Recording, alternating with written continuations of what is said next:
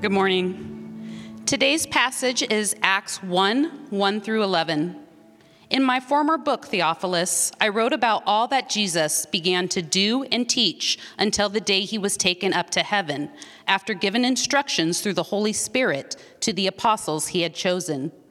After his suffering, he presented himself to them and gave many convincing proofs that he was alive. He appeared to them over a por- a period of 40 days and spoke of the, about the kingdom of God. On one occasion, while he was eating with them, he gave them this command Do not leave Jerusalem, but wait for the gift my father promised, which you have heard me speak about. For John baptized with water, but in a few days you will be baptized with the Holy Spirit. Then they gathered around him and asked him, Lord, at this time are you going to restore the kingdom to Israel? He said to them, It is not for you to know the times or dates the Father has set by his own authority, but you will receive power when the Holy Spirit comes on you, and you will be my witnesses in Jerusalem and in all Judea and Samaria and to the ends of the earth. After he said this, he was taken up before their very eyes, and a cloud hid him from their sight. They were looking intently up into the sky as he was going when suddenly two men dressed in white stood beside them. Men of Galilee, they said, why do you stand here looking into the sky? This same Jesus, who has been taken from you into heaven, will come back in the same way you have seen him go into heaven. This is the word of the Lord. What is your mission in life? I, I, think most people, many people struggle to answer that question. I, a lot of us, especially the last couple of years, we're just looking to survive to the next day. I don't know if I'm alone in that. You just want to keep the train on the tracks so the train doesn't come off. And that's our mission. Uh, that's not our mission. Uh, we were made for so much more. We were made for mission. And when we live a life on mission, we live a life truly lived. But most of us don't. Most of us kind of meander through life to use uh, Thoreau's uh, language. We live lives of quiet desperation. What is your mission when you get out of bed in the morning? What, what, are, you, what are you living for? How do you know if you're succeeding? How do you, when you go to bed at night, how do you know, yes, that's a win? I did it. Thanks be to God. Most companies, I'm sure you're aware, have mission statements. Many of you work for an organization or company, and I would bet that that company has, has a mission statement. I, uh, I did a little research and got a few famous ones. Let's see, I'm not going to tell you what they are. Um, I'm going to read a few and let's see. You don't. You can shout about, it, I guess, if you want, but like you know, talk amongst yourselves. See if you can figure out what this mission statement is. Our vision is to be Earth's most customer-centric company, to build a place where people can come to find and discover anything they might want to buy online. Any ideas? Yeah, yeah, you guys are smart, smart crew. Uh, to organize the world's information and make it universally accessible and useful. Google, or yeah. Uh, to give everyone the power to create and share ideas and information instantly without barriers. Twitter, Twitter.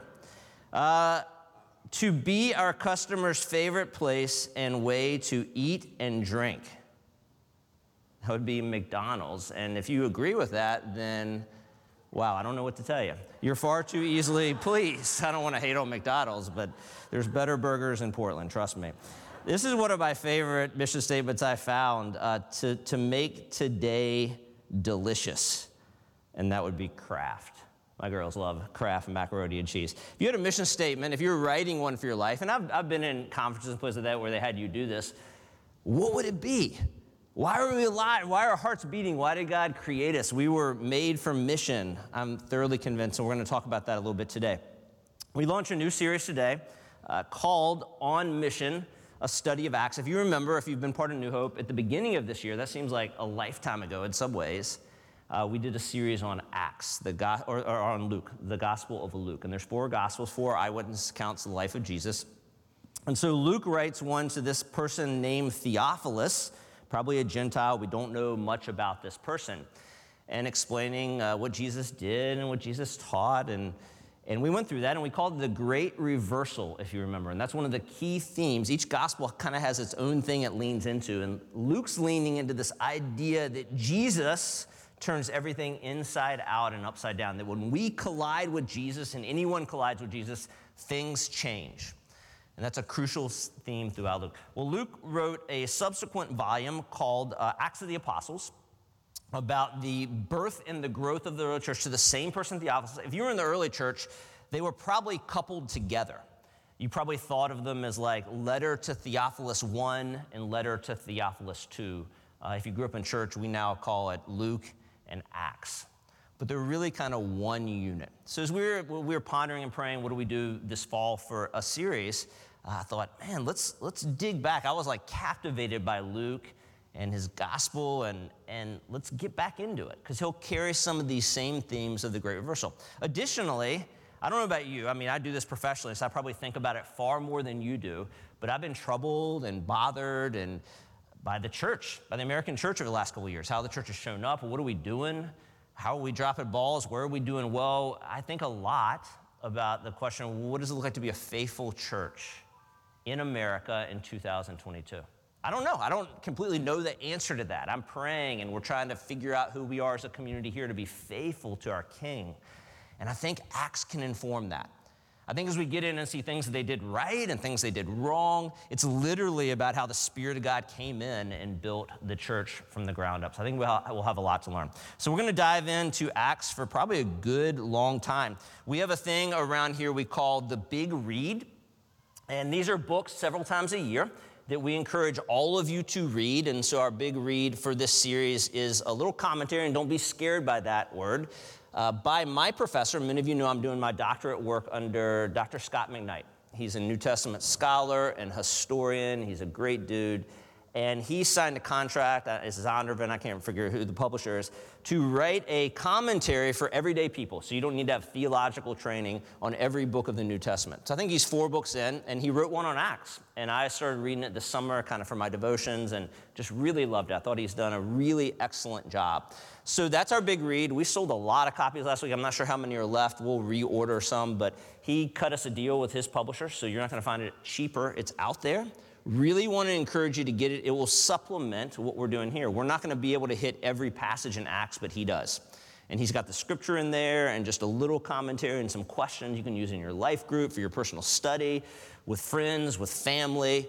It, it, I think you'll really. Uh, I think you'll really grow from it as an apprentice of Jesus. So check that out. That's on, that's on uh, sale out in the lobby. So let's dive in. Uh, we, we heard Anna read the opening passage. So if you have your Bibles or you can get them up on your phone, do that. We'll have some scriptures pop up, but I think there's something powerful about having it in front of you. You can actually bring your Bible to church. I know that's a novel idea in this day and age, uh, but we're going to be each week looking at a different section of Acts. So this is our passage today is Acts. Uh, we'll look at kind of 1 through 14. Anna read 1 through 11. So I want to walk through it. If you're new to New Hope, this is kind of how we do our sermons. We, we walk through the text. I'll make some comments that may not have jumped off at the page uh, uh, uh, initially when you read them. And then we'll, we'll, at the end of the message, I, in my notes, if you saw my notes, it says, so what? Question mark. That's what it says. So what? You know, we learned this knowledge, but so what? What are we going to do with it? What does this mean to our lives today? So I have a couple thoughts for you under the so what section. So let's dive in. So we'll start in verse 1, just kind of walk through it. You'll, as you're looking down there, Luke tells Theophilus, he reminds him in volume 1, letter 1, that he has already written this gospel and the gospel sums up kind of what Jesus did and taught. And then we kind of have this 40 day period after the, uh, the resurrection where Jesus is kind of popping in and out. It's kind of a crazy time. He'll just show up in rooms with the disciples and walk through walls, and we don't fully understand it, but he's teaching them and preparing them to kind of take the mantle of the church. So we're kind of in this section. Luke's explaining this to Theophilus, and he explains that um, the instructions that Jesus gave his disciples during this 40 day period came through the power of the Holy Spirit. Now, you'll see the Holy Spirit several times in our passage today. I'll make a few comments on the Holy Spirit, but next week, we're going to devote almost our entire message to the Holy Spirit. So, we're not going to go deep into Holy Spirit theology today. We're going to punt to next week because that's what's called Pentecost passage, and we'll dive deeply there. But suffice it to say, as we look at being on mission, There is no possible, feasible way the church can be the church without the power of the Holy Spirit, or you can follow Jesus without the power of the Holy Spirit. So just mark that from the get go. We'll see that theme throughout Acts. And there's too many followers of Jesus, too many churches attempting to do the work of God in their own strength. And it will always, always fail and lead to bad things. So we need the Holy Spirit. We'll talk more about that uh, next week. So Luke tells Theophilus Jesus gave them, this is the exact line, many convincing proofs that he was alive. So, as every writer in the New Testament does, Luke sticks a flag in the resurrection. Paul does this demonstratively, saying, if the resurrection is not true, we're idiots. We're the most foolish people on planet Earth. So, all the writers in the New Testament say everything is dependent on Jesus rising from the grave. If Jesus didn't rise from the grave, it's all a complete joke. Walk away, go eat, drink, and be merry, or do whatever you want with your life. So Luke is saying the same thing. He's like Theophilus, everything is depending, and during this 40 day period, Luke says, Jesus gave many convincing proofs. I heard a quote the other day that's kind of lingered with me. And this person said, I'm not a pessimist and I'm not an optimist. Jesus is risen from the dead. And I like that. And what he's saying is like, I'm not going to ride the waves of history or the news or how things are going up and down. Not that we're unaware of those things. There's a higher reality that King Jesus is risen from the dead and King Jesus will make all things right. And as we follow, we jump up above the ebbs and the flows of daily life. And Luke is reminding Theophilus of that. He also says, he notes that Jesus ate with the disciples. You may uh, come across people who say, and you say, hey, do you believe Jesus rose from the dead? And they're like, yes, spiritually. I believe like there's a spiritual sense that Jesus rose from the dead. Now, they can believe that, and that's totally fine. Everyone's free to believe what they want. That's not Christianity. That's not Orthodox Christianity. Orthodox Christianity is built, the creeds are built on this idea that Jesus bodily rose from the grave. And Luke is really clear on that because he's like, Jesus ate with them several times. You don't eat with ghosts. Now, if you're eating with ghosts, come talk to me after the service because there's other issues going on in your life. So G- Luke says Theophilus, uh, you know, Jesus, if you, we know that he was tested in the wilderness for 40 days, so that's the beginning of his ministry. And then here at the end, he has another 40 day period. In Jewish literature, 40 days was the time that you would prepare for something big. So that would, if you're a Jewish reader, that 40 days would resonate. So in these 40 days, we're told that Jesus is teaching them. What is the main focus of his teaching? And this would be true throughout the Gospels as well. If you just ask a trivia question, what was Jesus' main topic in all of his teaching? The correct answer would be Luke gives it to Theophilus the kingdom of God the kingdom of God. My, my professor Scot, he, he writes a lot about the kingdom of God in another one of his books, Kingdom Conspiracy. Scot says the kingdom message entails a king, the king's redemption and rule, the king's people, the king's ethics, and the kingdom's physical space. Acts is really talking about how the kingdom of God is beginning to come to earth. It's inbreaking into earth through God's people, filled with this Holy Spirit, the church inevitably making all things right. And one day Jesus will return and will fully finish that project, but we're in it now. Jesus is launching it, and he's preparing these young men and women, there was men and women together, to carry forth the kingdom. So that was his main topic of conversation. As he's telling them this, and he tells them to go to Jerusalem and wait there for the coming of the Holy Spirit next week. That's the passage we'll talk about. That's called Pentecost they interrupt him and they ask a question. They say, Is this the time you're going to restore the kingdom to Israel? We'll get into more of this later. They still don't get it.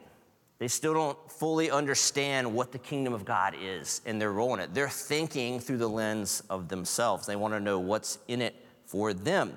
They, they want to know when's this all going to happen? When do we get to sit on our thrones and rule with you, Jesus? And Jesus kind of sidesteps their question. They're, they're talking about the kingdom in the future, which is a misnomer I think many modern followers of Jesus fall for. They're like, when the kingdom comes, and Jesus redirects them, he's like, no, no, no, it's here. It's here. It's here right now. Interesting side point if you go back to Luke 22, you may remember the Passover meal. Jesus says to them, I will not eat with you again in person until the kingdom comes. Do you remember that? I will not eat with you again until the kingdom comes. What is Luke telling us in Acts Jesus is doing with them? He's eating with them. I don't know if they put it together, but they're thinking about in the future, when you come and just, you know, Jesus like, no, no, no, you don't get it. It's now. It's now. It's here. We're eating together. And you're invited into the party with me to help me live out the kingdom mission. So Jesus then, he, he, he's interrupted. He gets back on topic and he gives this verse in Acts 1 8. So if you're, if you're an underliner, if you like to write in your Bibles, this is the theme for Acts. And these are the last words Jesus says uh, to his disciples. He says, But you will receive power when the Holy Spirit comes on you, and you will be my witnesses in Jerusalem and in all Judea and Samaria and to the ends of the earth. Again, the mission is not fueled by human ingenuity and might. It's a big mistake the church makes. It's fueled by the power of the Holy Spirit. Jesus says, As you're filled with my Holy Spirit, you will become, look down in the text, what? You will become witnesses. Witnesses. I would define a witness as someone who testifies to their own experience to substantiate reality. Someone who testifies to their own experience to substantiate reality. That's what the Holy Spirit will do in us. We will become witnesses of Jesus. We will substantiate the reality of kingdom come by how we live our lives. It's a huge theme in Acts. This word witness in the Greek is used 35 times in the New Testament. 13 of those are in the book of Acts. So Jesus was the first witness to the kingdom. Now he's handing the mantle to this group so that they may extend the witness to the ends of the earth. He says that they will be witnesses, and we're kind of, I know you're probably not familiar with ancient geography, but he's extending it out. So think of the map. He sends them to Jerusalem. So he says, You'll be my witnesses in Jerusalem.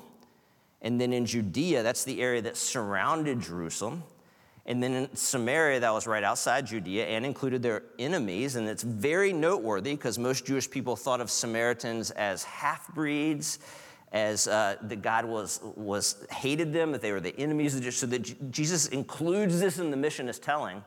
And then he says, and to the ends of the earth. As we walk through Acts, this verse not only is the theme, but is the geographical template. We will start in Jerusalem and then the, the kingdom will spread out to Judea, and then it will spread into Samaria, and by the end, it will spread to the ends of the earth. If you're reading this and you're hearing this in Luke's time, the ends of the earth for you would have been like modern day Spain. That's as far as they could conceive. We know, as we're reading it now, that literally the Spirit of God is saying to the very ends of the earth. So, this is not a big reveal like Jesus is coming in later to the story and adding this new wrinkle that no one saw. We've talked about this a lot at New Hope. This is the heart of God from the very beginning, from Genesis all the way through, that God's kingdom would spread to the ends of the world to, to make all things right. Uh, the prophet Isaiah says, and note the, the, the familiarity with the language. I will also make you a light for the Gentiles. And that word Gentiles just means nations. I will make you a light for the nations that my salvation may reach the ends of the earth. Luke is playing off that. They knew their Bibles really, really well. It's what my friend Tim calls a hyperlink. They would have immediately thought of Isaiah's words. And then in Acts 13, we'll get to this, where Peter is preaching, he quotes the same verse in Isaiah again. Uh, so this is this continues the theme that we see this line again and again in scripture that the kingdom of God will include persons from every language, nation, people, and tribe. That line's used seven times in the book of Revelation at the culmination of our story.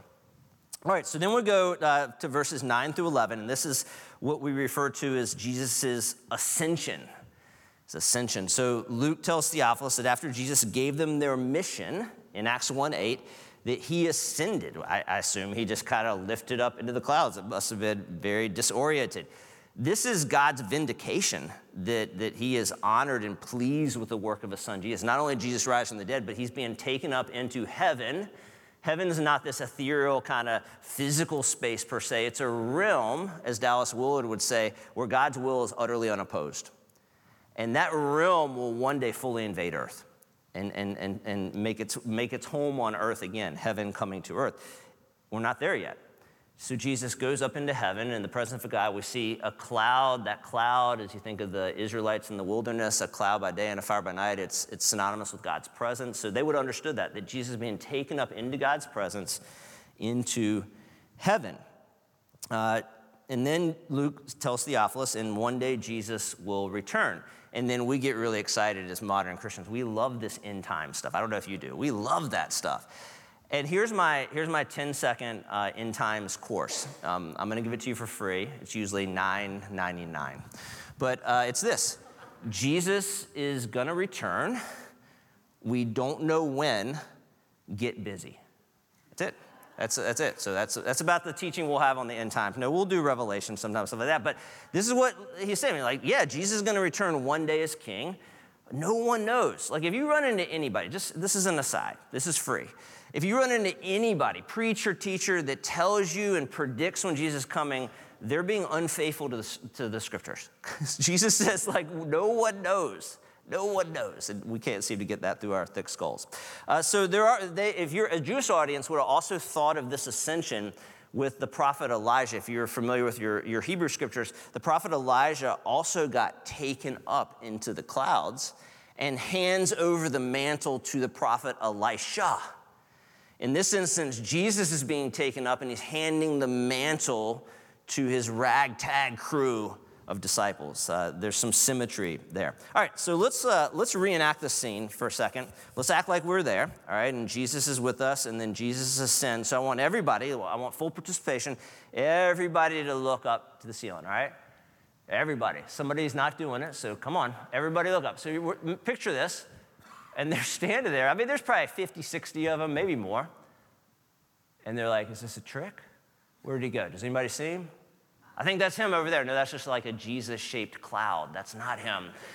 And so they're like, I don't know how long, keep staring up. I don't know how long they did this. They're just staring. It could be a long time. They're, they're genuinely perplexed. They don't know really what's going on. Jesus hasn't prepared them for this. And then we're told two, two angels appear, the best we can tell. And essentially, the, the angels say, What are you doing? you can look back down. They're like, what, what are you guys doing? Like, he just spent 40 days telling you all this. Like, you guys are so slow. Like, I, that's how I interpret it. Like, read it. That's what he's saying. Like, he's, it says it in churchy, like, Bible language, but that's essentially what it's saying. What are you doing? Stop staring at the sky. The Holy Spirit's coming. Get to Jerusalem. The kingdom is coming and you're invited into it right now. Let's go. and I've just noted, I, and I, I put myself in this category, I'm not trying to be judgy. I think the modern American church, we have a tendency to do this, don't we? Like we just, we want to check out. The world's like a dumpster fire. Like, just get me out of here, Jesus. I don't want to get my hands dirty. Like, just come. I want to go to heaven, whatever that means. Just come. And I think there's good things about that, um, but there's really detrimental things about that. Because we're called to mission. This is our time. Life's short. We'll have all of eternity with Jesus and one another. This is it. This is our time. This is our time to participate through the power of the Holy Spirit. And we spend so much of our time doing this when there's mayhem around us where we could be the body of Christ through the power of the Holy Spirit to bring goodness to the world for the sake of the world, for the glory of God. So I think uh, in it always, I love this passage. Because I think it's true for us too. It's like, get busy. All right, so what?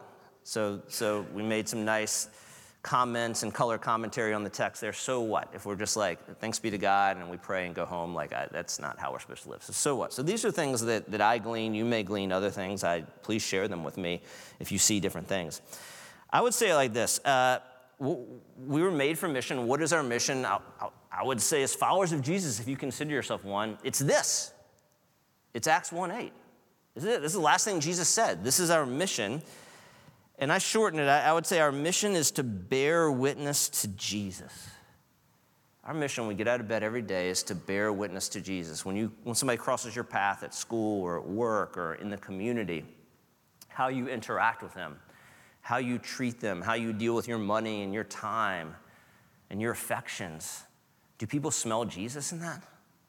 Are people like, that, what's going on there? That's different. That's captivating. What is that like? I mean, it's a convicting question. I would say, for me, no, a lot of times, honestly. But that's our mission. That's what we're called to. Are we bearing witness to the life and light of Jesus? So, as Mike said earlier, we've taken that at New Hope and as our, our community here, our mission statement is to follow Jesus and share his love. So, I thought since we're talking about mission, we're launching a new series, kind of the fall season. Let's talk about that mission statement for a minute. Maybe you're really involved here, you're all in. Maybe you're like, I don't know if I'm all in, this is my first time or whatever. So, this is our mission statement. Like, our church leadership, our elders, when we think about are we being faithful, we line it up with whether we're doing this to follow Jesus and share his love. So there's two parts here, and they're interconnected. The first part is we seek to follow Jesus. This is the most basic call Jesus gave to his disciples in all four of the Gospels follow me. That's what he said again and again and again. The gap we have in language, we read into that, and we have our own definition of follow. So when we hear Jesus say that, we think it might mean maybe like just following after someone. Like if you're going to a party and someone's like, I know how to get there, I'll go ahead in my car, you follow after me. That's how we think about it. Not really what Jesus is saying. You may, you may go dark and think like, like a stalking kind of thing. That's an aspect of following. Nope, that's not what it is either. We may also think social media, that we have followers Jesus doesn't want you to follow him on Twitter. That's, it's not, that's not what it is. It's not what the word. So the word is deeply rooted in this idea of Jesus being a rabbi. So rabbis, first century rabbis, would collect a group of young men because it was a very patriarchal society, but Jesus also had many women that followed with him. And they would follow him, but that doesn't mean they just trail behind him awkwardly, stalking Jesus. No, he invited them into fully doing life with him. And Jesus showed them what it looked like to be a witness. It showed them what it looked like to be fully human because they had forgotten and been broken by sin. And so it also has the idea of an apprentice. That was a very uh, relevant idea in the first century. So you would have a trade, probably the same trade your father did or your grandfather did. We think Jesus was a carpenter or a stonemason. Some recent scholarly work argues that he was a stonemason. He did something with his hands to construct things. So when you're starting out in that and you're an apprentice, you come along and this person's like, okay, like this is how you build a chair or frame a wall and they give that person a chance. Nope, nope, that's not how you do it. They get into it. This. Nope, nope, that's not how you do it. Do it this. So the idea of following is to do exactly what that person's doing. There was a, a movement when I was a teen uh, where everybody wore these bracelets that had WWJD. Anybody had one of those bracelets? Come on, yeah, see, like W. And it quickly got pretty lame. Christians do kind of a lot of lame things. It got, got this weird pop culture thing going on. It came from this novel by Charles Sheldon called In His Steps. And it's a fictional novel, but it's about a pastor who, he went through something, I can't remember what, but he determined, starting on a certain day, that he was going to just do exactly what Jesus said, always. And it's how it changed his life and his family and the community. Um, there can be a legalistic aspect to it. That's why we got to realize we do it under the empowerment of the Holy Spirit. But it very much approximates here what Jesus meant when he said, Follow me. He's like, just come and live life like I'm living life. And we're deeply devoted to that around here in New Hope. We don't always do it well. I don't always do it well. But that's the kind of community we want to be. What would Jesus do? By the power of the Holy Spirit, let's do it. And there's a radicalness to it that I wrestle with in my spirit that you see in the New Testament. In Luke 5, when Jesus calls the fishermen, there's this line that haunts me at the end. And it says, when he called them, they left everything and followed him, including the massive catch that was worth a lot of money. They left it on the shore. And then you think of Matthew that literally got up from his tax booth, defying the Romans and left a lucrative industry to follow Jesus. There's Paul, who was the up and coming rabbi. He studied under the top mind. He was persecuting Christians, and he encountered Jesus in such a life altering way that he left everything. He, he switched teams. Boom! There is this radicalness to following Jesus that I don't always see in my own life, that I don't always see in modern Christians, that is absolutely there, that we're endeavoring to create here in New Hope. We want to be a community that we lay it all out. My first sermon at New Hope seven years ago in the old building, uh, imagine that, a lot of pressure. I was field pressure. I, I took a big risk. And uh, my main metaphor for that sermon was a poker illustration. That's a risk coming into a church, and your first pastoral metaphor is a poker illustration. I don't really play poker, I, you know, don't ask me to, I, am not good at it. But some of you may know it, and, and, and you know this analogy, even if you don't play poker the idea of going all in. We all know what that means. Sometimes I watch late night the poker championships. I don't understand it, but I just think it's intriguing. and right, when you think, you know, it's, it's a play. It's like you got your chips and you move them in. And I was watching this of last year, and when you do that, the crowd, there is a crowd these poker things, they go nuts. They go wild because they understand how, how important this is. This is it. The person doesn't win the hand, they're out. And I think a lot of Christians, including myself, we kind of put in a few chips to the following Jesus thing. Yeah, I just I'll throw a few in there. I'll keep some right here too. Following Jesus is going all in. It's scary, but I'm convinced that's where life is. So that's the first part of our, of our vision here. Uh, Eugene Peterson in Luke 14 33 says it like this Simply put, if you're not willing to take what is dearest to you, whether plans or people, and kiss it goodbye, you cannot be my disciple. If we're doing that, if by the power of the Holy Spirit we're truly following Jesus around here as a community, then we will naturally share his love. It won't be an effort. We're not efforting his love. If we're following Jesus, it will flow out of us. John 13, 35 says, By this everyone will know you are my disciples if you love one another. How's that going? When people think of followers of Jesus in America, what do they think about? Don't answer that, it will be discouraging. do you think about love? Can you imagine the possibilities? Jesus summed up the entire Old Testament law by saying, Love God and love others. If we're bearing witness to Jesus, our lives will be utterly saturated with love.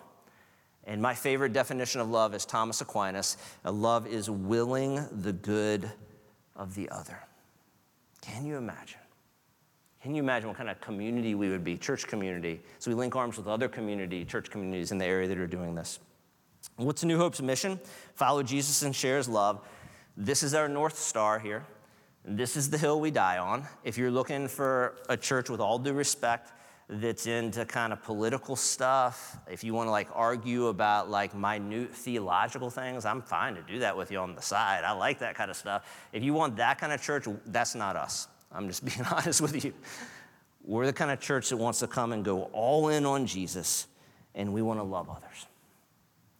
Secondly, uh, this kind of jumped at me. I didn't, I didn't expect to find this in the text. But did, did you notice the disciples actually interrupted Jesus? Jesus is getting all geared up to give this big mission speech before he gets ascended. And they had the audacity to interrupt him and ask the question Lord, is that when you're going to restore the kingdom to Israel? Make no mistake about it, this was a nationalistic question. These, to be fair, these Jewish men and, and women had been raised with the idea that God only cared about Israel that God only cared about Jewish people. And when the kingdom came, it would only affect Jewish people. God help all the Gentiles and Samaritans. That's how they, and it was wrong. And Jesus is correcting that, and he immediately corrects it when he gives them their mission, saying, like, it's not only Jerusalem, but Judea and Samaria and to the ends of the earth. It's all nations. You're to be a light to all nations for the glory of God. Lest we judge, sadly, nationalism is something we still struggle with. And I want to talk about it just for a second.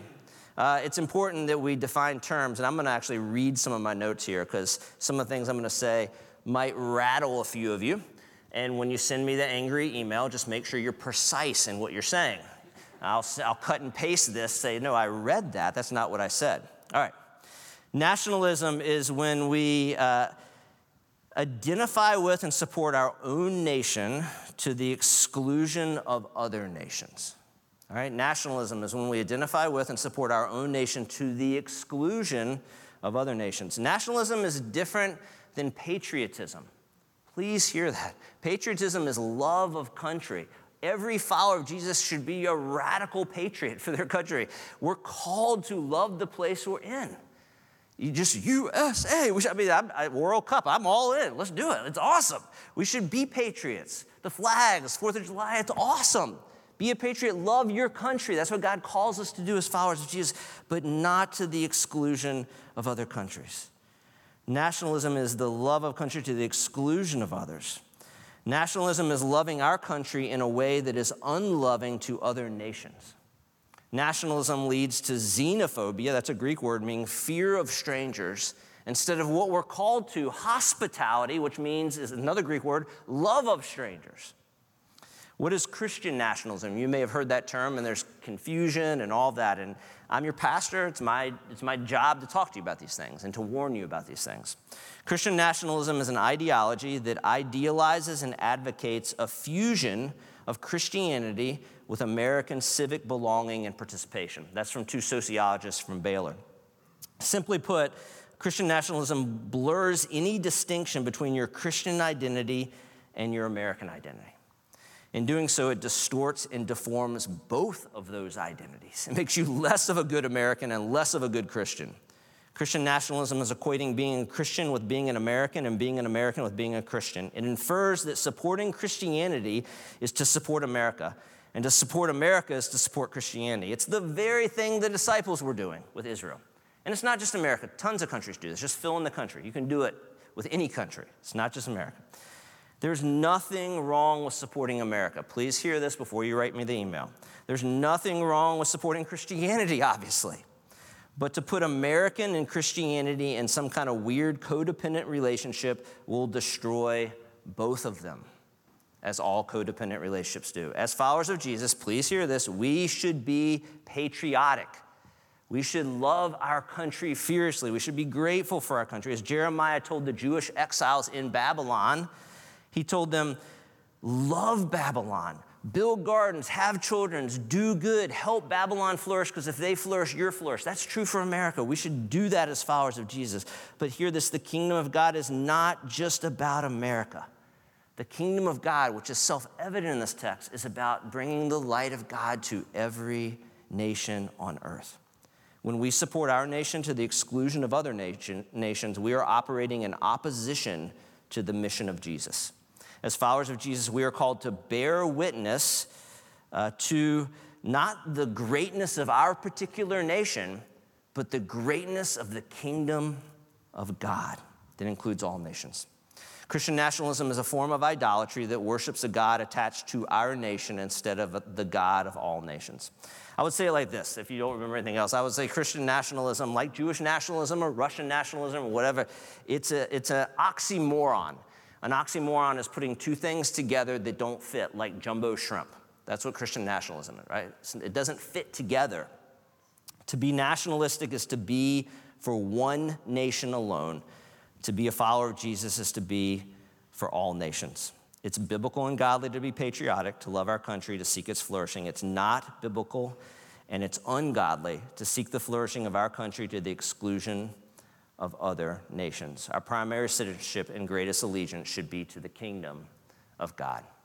My, uh, my pastor, uh, who I call him my pastor, I never met him. I, I'll tell this story another time. I got to spend some time at his house recently. Eugene Peterson has shaped me deeply as a pastor. I came across this quote a year or two ago. It's just haunted me, so I want to want to read it to you. He says, The popular religious practice in our culture is to cross fertilize American with Christian and come up with a hybrid. In botany and animal husbandry, hybridization is practiced by grafting or crossbreeding to bring out the best in both species, like hybrid corn or hybrid sheep, for example. But if you don't know what you're doing, no matter how well intentioned you may be, you can end up with something that is worse than either on its own a mongrel. The Latin hybrida, literally translated, is just that a mongrel, the offspring of a tame sow and a wild boar. When the wild boar of American ambition is bred with a tame Christianity with no cross, the result is mongrel spirituality. A Christian with both the image of God and the crucified Savior lost in the crossbreeding. All right, how are we doing? Who's angry at me? All right, it's like, be gentle, be gentle when you yell, you know, later. Um, I, you know, I, I got to be faithful to be your pastor. It's my job to like, I don't have the corner on the truth, but like, I also, when I see it in the text, I, it's my job to call you on it. You may not like it, but that's okay. I, am a big boy. Last, last kind of uh, point here that I saw in the text goes back to this great reversal idea. Jesus is always great reversing. I love that about him. We see it in the text, we'll see it through Acts, we'll point it out. But it goes back to the interruption again. And these disciples, these young men and women who interrupted Jesus, when they asked that question, they had an agenda. We know that because we go back into Luke's gospel, Luke 9, Luke 22, you look at the other gospels. They were forever arguing about who the greatest was. You notice that? forever arguing who gets to sit at your right and left. Those are seats of power.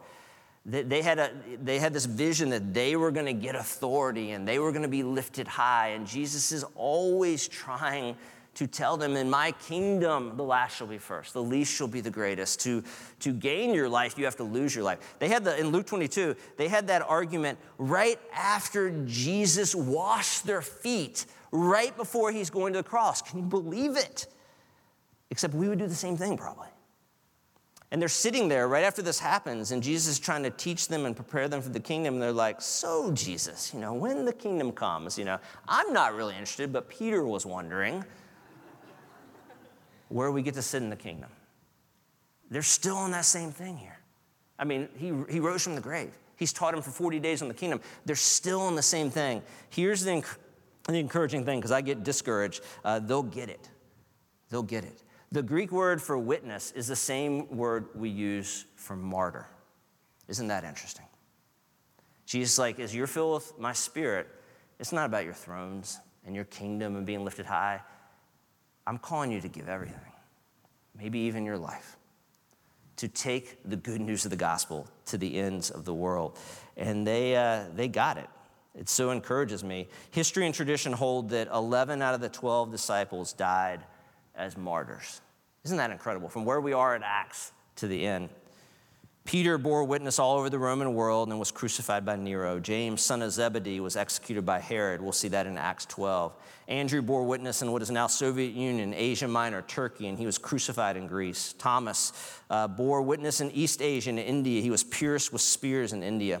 Philip bore witness in Asia Minor and North Africa. He was killed in North Africa. Matthew bore witness in Persia and Ethiopia. He was stabbed to death in Ethiopia.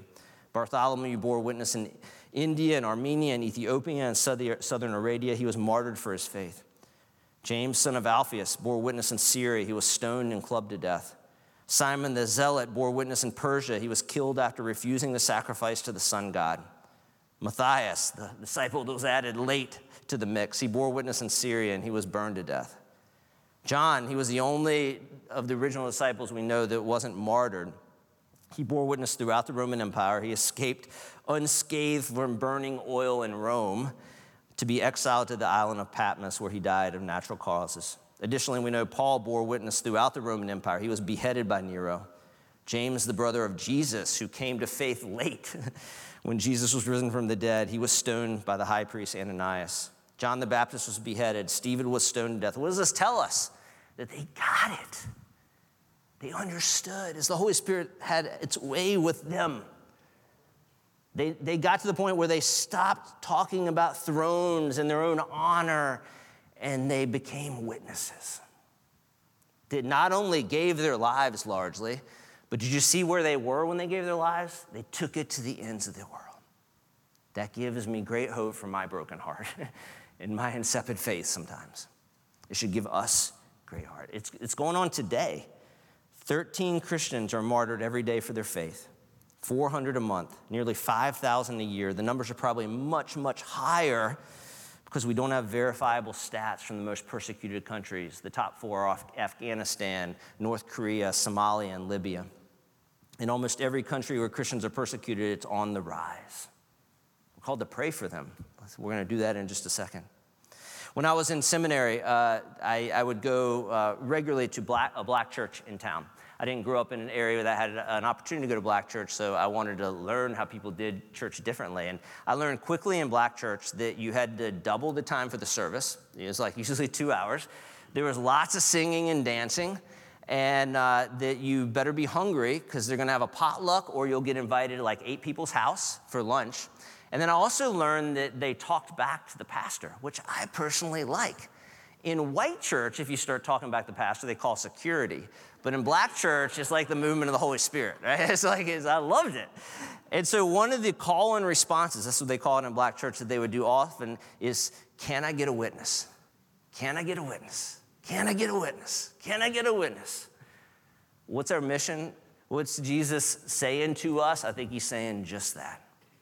I think he's saying to each of us and to those of us collectively, Can I get a witness? As I've wrestled with the role of race and the church and all those things, all of us, I've been reading a lot, and I've been so deeply moved by our black brothers and sisters in this country. And if you haven't read much on that, just go read their stories. Hundreds of years of slavery, Jim Crow laws, and almost every step of the way in the civil rights movement was led by godly men and women, followers of Jesus, pastors, who, despite all the persecution and the hatred and the violence and the death, chose the way of Jesus and chose the way of love. They bore witness. They bore witness. And we should pay them honor for that. One of those is John Lewis. He was a 17 term congressman. And I think there's a picture coming up of young John Lewis. What does bearing witness look like? It looks like that on our knees as people beat us, I see, I see the church today, like so many of my brothers and sisters, freaking out, losing their minds because they think the church is losing power. For one, I would be like, it's not your power that's going to win the day anyway, it's the power of the Holy Spirit. And we need to look at our brothers and sisters who have borne witness dealing with way worse things than us to proclaim the gospel in word and deed. John Lewis, he passed away in 2020. He says this In preparing for the sit ins, we felt that the message was one of love the message of love and action. Don't hate. Someone hits you, don't strike back. Just turn to the other side and be prepared to forgive. That's not anything any constitution says, anything about forgiveness. It's straight from Scripture. I want us to take uh, a, a couple minutes here as we, as we get ready to come to the Lord's table to pray. We want to be praying more in our gatherings. And, uh, and let me teach you something that's just right there in the text today that maybe you can carry into your daily lives. So, if you're willing and able uh, to close your eyes and kind of get yourself centered on the Lord, I want us to pray out geographically. I think this is an effective way to pray because this is the Lord's last words. And I want to, uh, I want to just give us like 30 seconds on each of those things. And uh, first is, is our Jerusalem, which is our city. Our city, uh, I don't have to tell you, it's been a tough stretch driving up the, the lane here on the way here. I, God was convicting the other day. I, I, sometimes get annoyed driving past all those RVs, to be honest. And God convicted me. He's like, Are you praying for them? Are you praying?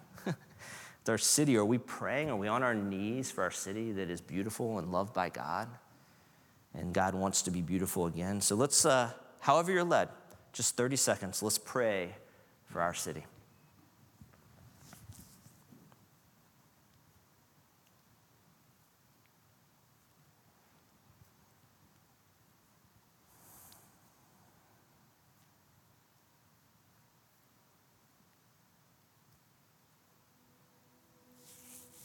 Our Judea is, is our nation, our country.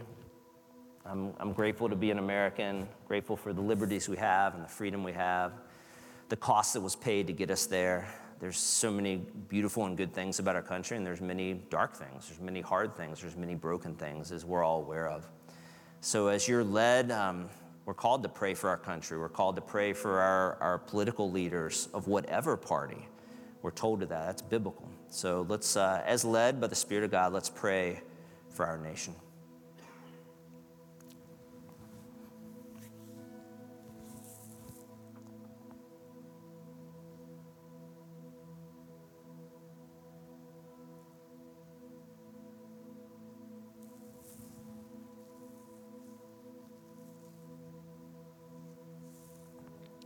then Jesus says, uh, You're going to take the gospel to Samaria. I'm sure they, there's a lot of eye rolling going on when he said that. And uh, that was their enemy, their bitter enemy.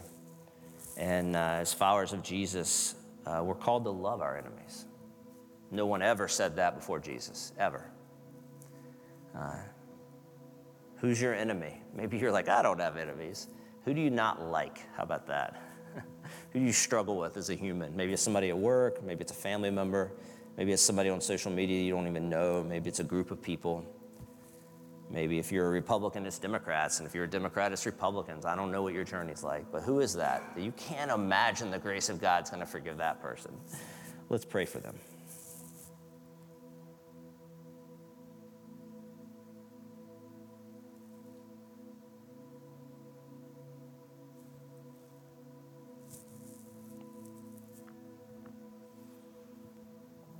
Finally, let's pray for the world. Of course, uh, Ukraine, I mentioned the foremost persecuted countries uh, Afghanistan, North Korea, Somalia, Libya, there's many others. There's also stories like in the church in Iran, as the fastest growing church in the world. The Spirit of God is bringing revival all over the world.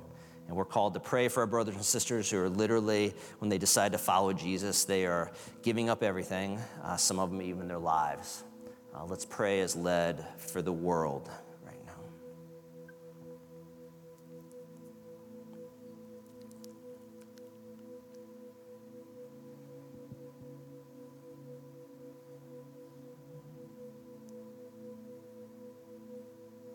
God, thanks for hearing our prayers.